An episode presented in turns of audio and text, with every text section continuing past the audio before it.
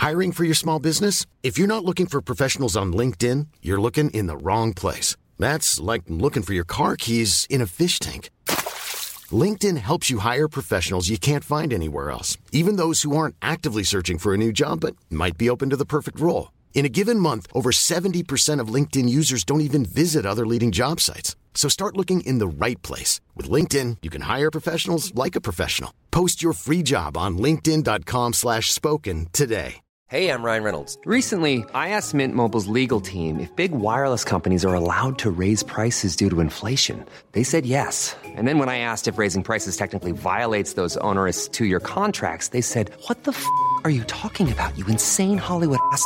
So to recap, we're cutting the price of Mint Unlimited from $30 a month to just $15 a month. Give it a try at mintmobile.com slash switch. $45 upfront for three months plus taxes and fees. Promo rate for new customers for limited time. Unlimited more than 40 gigabytes per month. Slows. Full terms at mintmobile.com.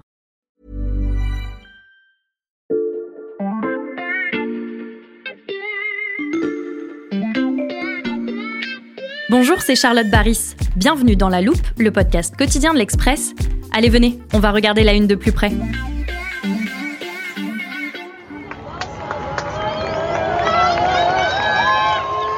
Fraîche et immense dispositif de sécurité, il est 17h à Marrakech et devant l'hôpital de la ville, la foule acclame un immense cortège. À bord de l'une des nombreuses voitures se trouve le roi Mohamed VI. Quelques instants plus tard, dans les couloirs de l'hôpital, ils sont nombreux à vouloir lui serrer la main ou simplement l'apercevoir. Vêtu d'un costume gris, le monarque parcourt les chambres remplies de blessés, embrasse un enfant sur le front, rassure une mère de famille et s'arrête même un instant pour faire un don de sang. Cette scène s'est déroulée le mardi 12 septembre, c'est la première apparition publique de Mohamed VI après le séisme meurtrier qui a frappé le Maroc quatre jours plus tôt. Car pendant le drame et les heures qui ont suivi, le souverain n'était pas dans son pays, mais en France, officiellement pour des raisons de santé. Pourtant, loin des images de liesse du CHU de Marrakech, des voix se sont rapidement élevées pour critiquer l'inaction de Mohamed VI et de son gouvernement. C'est le gouvernement qui doit nous aider. Pas un ministre, pas un député, pas un membre du gouvernement n'est venu nous voir. L'État ne nous donne même pas un yaourt. Ils savent qu'on n'a rien à manger depuis hier. Pas de dîner, pas de petit déjeuner, pas de goûter. Et on se retrouve encore là, comme la nuit d'avant. Pendant plusieurs jours, aucun ministre ne prend la parole. La maire et les élus de Marrakech restent silencieux. Tous semblent suspendus à la parole du roi. Et c'est donc sur Mohamed VI que l'Express a décidé de s'arrêter cette semaine. Dans cet épisode, la loupe se penche sur le dossier de une consacré au roi du Maroc, sa relation avec la France et ses amitiés étranges.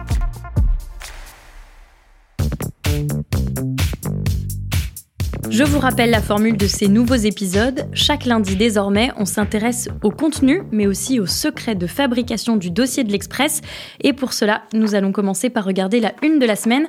Je retrouve Serge Latil, directeur artistique. Bonjour Serge. Bonjour Charlotte. D'abord, l'image que les lecteurs vont découvrir en couverture, ce n'est pas une photo. Non, ce n'est plus un photomontage comme la semaine dernière, c'est ce qu'on appelle une reproduction réaliste.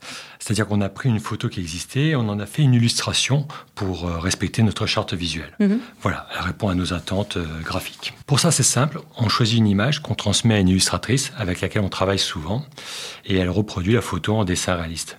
Le résultat ressemble donc vraiment à notre charte et à une photo. Cette reproduction réaliste, elle représente donc le roi du Maroc, Mohamed VI. C'est d'ailleurs précisé sur la une. Oui, Mohamed VI n'est pas forcément très connu en France, donc on l'a précisé, roi du Maroc depuis 1999. Serge, tu peux nous décrire cette illustration? Alors, Mohamed VI est représenté avec une tenue traditionnelle dans les tons jaunes.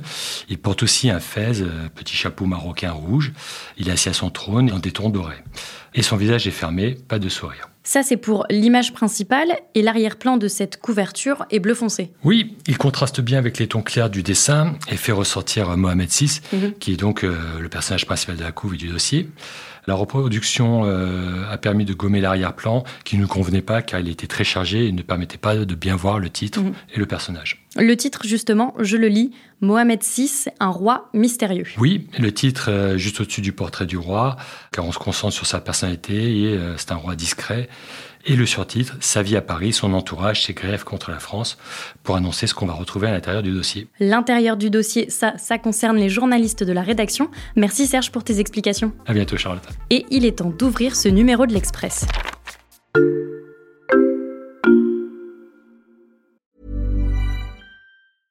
Hey, I'm Ryan Reynolds. At Mint Mobile, we like to do the opposite of what Big Wireless does. They charge you a lot, we charge you a little. So naturally, when they announced they'd be raising their prices due to inflation, we decided to deflate our prices due to not hating you. That's right. We're cutting the price of Mint Unlimited from $30 a month to just $15 a month. Give it a try at mintmobile.com slash switch. $45 upfront for three months plus taxes and fees. Promo rate for new customers for limited time. Unlimited more than 40 gigabytes per month. Slows. Full terms at mintmobile.com.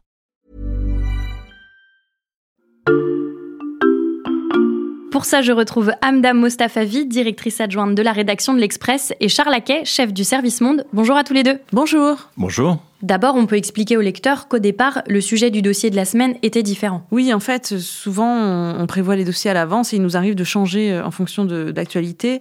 Là, évidemment, pendant le week-end se produit euh, cet immense euh, séisme Mhm. au Maroc. On ne pouvait pas réagir dans le numéro suivant, mais on s'est dit pendant la semaine qu'on allait trouver une façon de rebondir dessus. Le numéro d'après, avec toujours la façon dont fait l'Express, c'est-à-dire en prenant un peu de recul et en essayant de raconter des choses qui ne sont pas forcément vues ailleurs. Par ailleurs, on avait repéré depuis déjà un moment une enquête euh, du magazine britannique The Economist Mhm. qui parlait euh, de la vie du roi. On a demandé euh, à The Economist si on pouvait traduire cet article et on a décidé euh, de le traduire pour le présenter à nos lecteurs.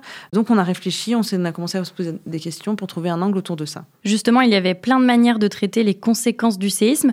Pourquoi avoir choisi de se concentrer sur celui qu'on surnomme M6 En fait, raconter le Maroc, euh, ce que ça révélait du Maroc euh, après le séisme, ça on l'a fait très vite. On a fait dans le numéro qui a, qui a Mm. suivi le séisme. Là, euh, ce qu'on a remarqué, notamment parce que le roi avait été silencieux dans les jours qui ont suivi le séisme et que tout le monde, tous les interlocuteurs qu'on avait eus aussi au téléphone ou qu'on avait rencontrés nous avaient dit bah, on attend la parole du roi au Maroc, c'est ça, c'est le roi qui est au centre de tout. On s'est dit bah, il faut vraiment euh, raconter cette personnalité Mhm. qui n'est pas très connue finalement, dont c'est pas grand chose. Raconter aussi euh, pourquoi la relation avec la France est conflictuelle depuis plusieurs années. Donc c'est là qu'on s'est dit qu'on allait angler là-dessus. Alors, France-Maroc, comment se réconcilier? C'est le titre du grand article que vous signez tous les deux dans ce dossier.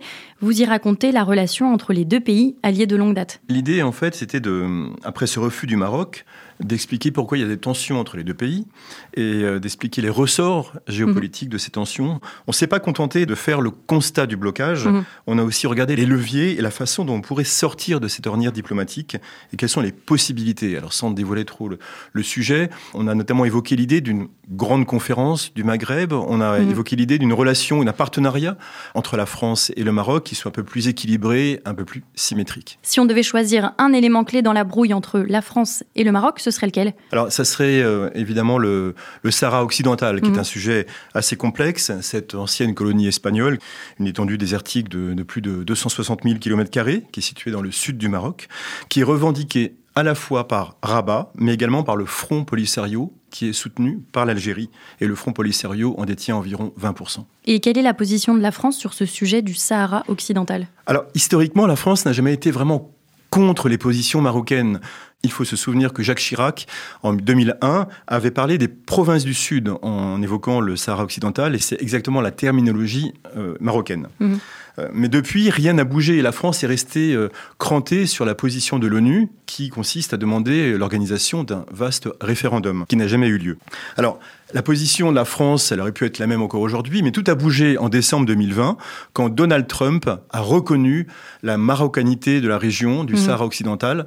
En échange, Rabat s'est engagé à normaliser ses relations avec Israël. Mhm.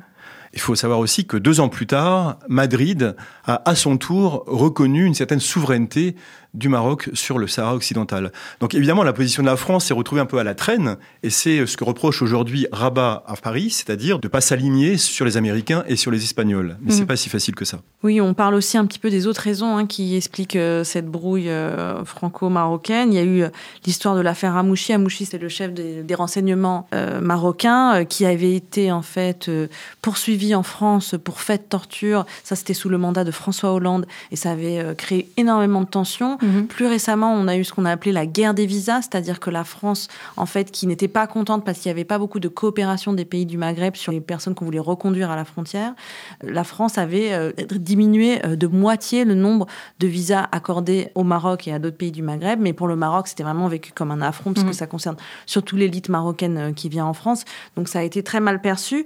Donc il y a eu toutes ces affaires qui ont vraiment contribué à envenimer petit à petit les relations. Cette relation, vous la développez aussi dans l'éditorial de la semaine qu'on appelle à la rédaction de l'Express un œil. Oui, on a voulu pour l'éditorial se concentrer en fait sur cette relation particulière ou cette relation qui n'existe pas justement mhm. suffisamment entre le roi du Maroc euh, Mohamed VI et le président français euh, Emmanuel Macron. On a d'un côté en fait ce roi mystérieux qui ne parle pas beaucoup, qui est assez discret, qui est aussi lui sur une temporalité très longue. Il est mhm. héritier de sultans qui règnent depuis le 8e siècle. Il a vraiment cette idée de léguer un royaume euh, à son fils qui va bientôt être en âge de régner. Donc il est vraiment dans cette idée qu'il est le maître d'un royaume et qu'il a le temps. C'est évidemment tout le contraire mhm. d'Emmanuel Macron, le président français, un peu un hyper président qui va être présent sur tous les fronts, qui s'exprime euh, tout le temps, qu'on voit tout le temps, qui a des échéances électorales. Donc il y a aussi une sorte euh, d'incompréhension à cause de ces deux temporalités entre ces deux hommes. Alors évidemment, il faudrait que les deux pays dépassent un peu cette relation qui n'a pas trop réussi mhm.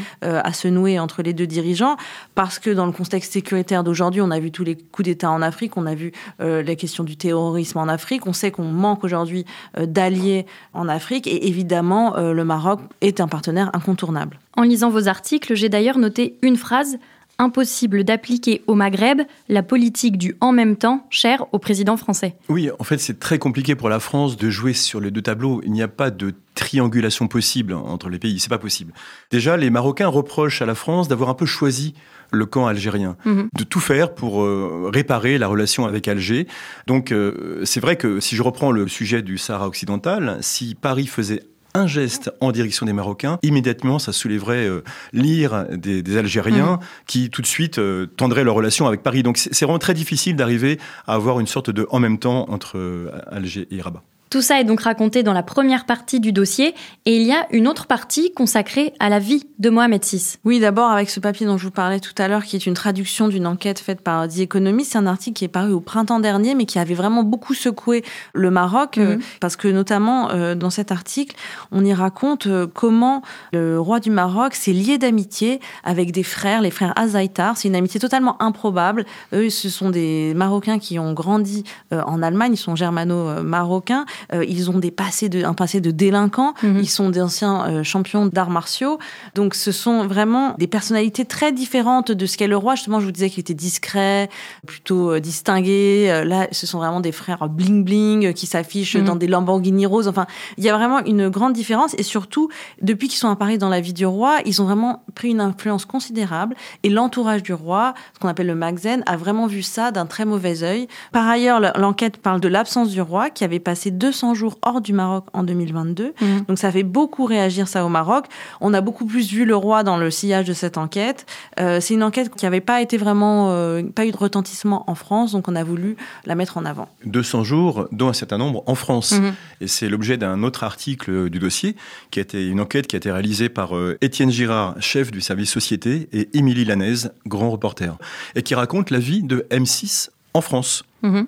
Voilà, alors on parle de beaucoup de choses, on va pas tout dévoiler, mais enfin on parle de son château dans, l'Oise, on parle de son hôtel particulier près de la Tour Eiffel, des personnes qui voient. Alors un tout petit peu de, révélation quand même sur euh, Teddy Riner, sur évidemment Maître Gims et, Jamel Debbouze. Mhm. Et surtout, on, on, raconte que M6, quand il vient à Paris, il retrouve un certain incognito. C'est-à-dire quelque chose qui n'a pas au Maroc, et mhm. c'est ça effectivement qui lui plaît, et c'est ce que raconte l'article. En particulier, le fait aussi que dans cet incognito, c'est même vis-à-vis du président de la République, parce que quand il vient, il ne voit pas Emmanuel Macron. Des secrets royaux et d'importantes questions géopolitiques à lire cette semaine dans l'Express ou sur l'express.fr.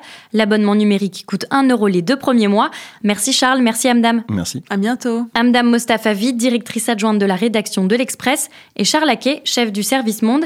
Si ces épisodes coulisses vous pensez à suivre la loupe sur vos applications de podcast, par exemple Spotify, Apple Podcast ou Podcast Addict. Vous pouvez nous mettre des étoiles et laisser des commentaires, ou si vous préférez nous écrire un mail, je vous redonne l'adresse laloupe@l'express.fr. Cet épisode a été monté par Léa Bertrand et réalisé par Jules Cro. Retrouvez-nous demain pour passer un nouveau sujet à la loupe.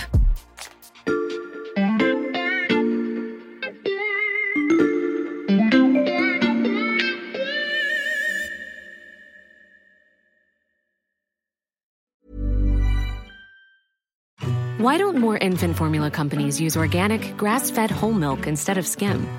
Why don't more infant formula companies use the latest breast milk science? Why don't more infant formula companies run their own clinical trials? Why don't more infant formula companies use more of the proteins found in breast milk? Why don't more infant formula companies have their own factories instead of outsourcing their manufacturing? We wondered the same thing. So we made ByHeart, a better formula for formula. Learn more at byheart.com. ACAST powers the world's best podcasts. Here's a show that we recommend. This is Roundabout Season 2, and we're back to share more stories from the road and the memories made along the way. We're talking rest stops, if we're stopping to get gas. You will be timed. you will be for sure. Misguided plans. I grew up in the city, so I have like, you know, a healthy fear of real extreme darkness. this was like wilderness. A lot of laughs. Y'all weird, but you, yeah, you, you were different. Like you were real different, bro. I couldn't really put my finger on it. And so much more. Just goes to show that unexpected yeah. things sometimes are the best when it comes to a road trip. Roundabout Season 2, presented by Nissan, is live now with new episodes rolling out every Thursday. Listen and subscribe wherever you get your podcasts.